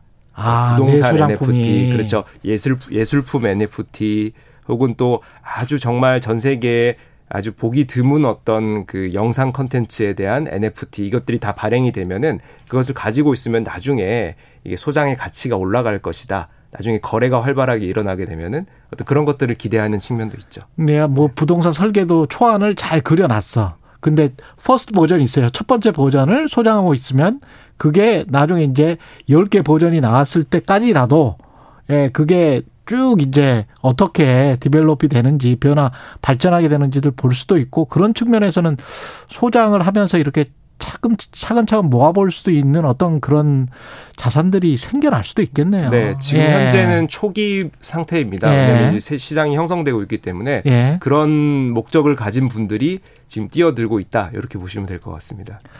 재밌었습니다. 예, 이 이게 결국은 근데 이제 특정 세대, 엠지 세대에게만 통하는 거는 아니겠죠? 네, 메타버스 예. 같은 경우에는. 그래도 아바타 세계관이라는 것을 가지고 있는 엠지 세대들 예. 네, 지금 타겟으로 엔터 게임 업계의 중심으로 형성이 되고 있고요. 음. 추후에는 다른 세계, 다른 세대들, 다른 계층들에게도 확대될 만한 플랫폼들이 생겨날 것으로 생각이 됩니다. 여기까지 예. 듣겠습니다. 이매연님, 경영기자님 발음 조심해 주세요. 메타버스라고 제가 그랬나요? 네, 메타버스. 네. 예, 죄송합니다. 지금까지 최경영의 최강시사 경제합시다. 김상윤 중앙대학교 교수님이었습니다. 고맙습니다. 고맙습니다. 예, 케이비에스 일 라디오 최경영의 최강시사 듣고 계신 지금 시각은 여덟 시 사십오 분으로 향하고 있습니다. 여러분은 지금 케이비에스 일 라디오 최경영의 최강시사와 함께하고 계십니다. 네, 코로나십구 백신 접종률 속도 세계 최고 수준이지만 백신 이상 반응에 대한 불안은 여전합니다. 정부가 사회 불안을 해소하기 위해서 백신 안전성위원회를 출범시켰는데요. 박병주 백신 안전성위원장 연결해서 자세한 이야기 나눠보겠습니다. 안녕하세요. 네, 안녕하십니까. 대한민국 의학 한림원 부원장을 맡고 있는 박병주입니다. 이번에 어, 백신 안전성위원회 위원장을 맡게 되었습니다. 예, 예. 코로나십구 백신 안전성위원회가 출범했는데요. 이게 안전성위원회 어떤 위원회인지 좀 소개부터 해 주십시오. 저희 대한민국 의학 한림원은 국내 의학 분야 최고 전문가로 구성된 원로 석학단체입니다. 어, 코로나십구 팬데믹이 작년 초에 시작되면서 국가적 재난 상황에 적극 대처하기 위해서 작년 초에 저희 한림원에서 코로나십구 특별위원회를 구성하여 한국과학기술단체 총연합회와 과학기술 한림원과 공동으로 이십여 차례의 코로나십구와 관련된 포괄적인 주제들로 온라인 포럼을 개최해 왔습니다. 어, 지난 시월 중순에 질병관리청이 백신 이상 반응에 대한 인과성을 전문적이고 과학적으로 평가할 수 있는 위원회를 구성해달라고 저희 의학 한림원에 요청했을 때 즉각 참여하기로 결정하고 코로나 백신 안전성위원회를 구성하였습니다. 그렇군요. 그 청취자분들이 잘 모르시는 분도 있을 것 같은데 사실 뭐 한림원의 과학자들이면 한국 최고의 과학자들이라고 할 수 있죠. 지금 그 한림원에서 그 백신 안전성 위원회가 따로 이제 있는 거군요. 특별위원회처럼. 특별위원회는 운영되어 왔습니다. 그걸 예. 모태로 해서 예. 안전성 위원회를 새로 구성하게 되었습니다. 예, 이게 국내 이상 반응 사례 이, 이 사례에 대한 인과성 평가를 할 것 같은데요. 이게 과학적 근거를 밝혀낼 수 있을까요? 어떻게 구체적인 계획을 갖고 계십니까? 예, 어, 코로나십구 백신과 이상 반응 간의 인과성을 평가하려면은 저희가 안전성위원회에 소위원회 세 개를 구성했는데요. 예. 어, 첫 번째가 역학위원회. 여기에서는 이제 자료를 어, 분석하고 인과성을 평가하는 것을 전문으로 하는 그 위원회입니다. 예. 두 번째가 임상위원회. 예. 임상 각 분야들을 다 망라해서 전문가들을 구성했고, 세 번째가 소통위원회입니다. 아. 이 위원회에서는 앞에 역학위원회와 임상위원회에서 어, 생성된 과학적 근거를 의료인과 국민들에게 설명하고 홍보하는 그런 역할을 담당하겠습니다. 그 인과성 평가하는 과정을 보면요. 예. 먼저 그 역학위원회에서 지금 현재 그 질병관리청에서 예방접종 자료와 이상반응 자료를 가지고 있습니다. 음. 그걸 통계적 분석 기법인 데이터 마이닝 기법을 적용해서 예. 통계적으로 의미 있는 이상반응, 우리가 실마리 정보라고 하는 것을 찾아냅니다. 예. 그 실마리 정보를 임상위원회에 넘기면 임상 전문가들이 각 분야에서 그 이상 반응에 대해서 이게 임상적으로 의미가 있는 이상 반응인지를 음. 선별을 하게 됩니다. 예. 전문가들 입장에서. 예.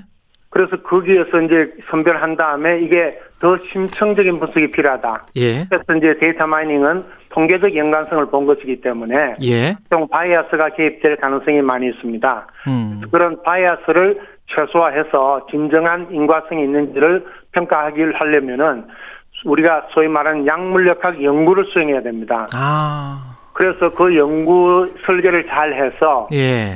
그 수행함으로써 바이아스를 줄이고 예를 들면 우리가 예방접종 받은 사람에서 어떤 이상 반응이 생겼다고 했을 때 그게 이상 반응 자체 때문이지 다른 기저질환이라든지 그렇죠. 다른 또 행태라든지 이런 것들 때문인지를 알기 어렵잖아요. 다른 식품이나 약품 때문일 수도 있고요. 물론이죠. 그런 예. 것들을 잘 감별하기 위한 것이 바로 약물역학 연구입니다. 아. 그런 연구를 수행해서 바이아스를 최소화한 후에 과연 백신 자체가 이러한 이상 반응을 유발했는지를 확인하게 됩니다.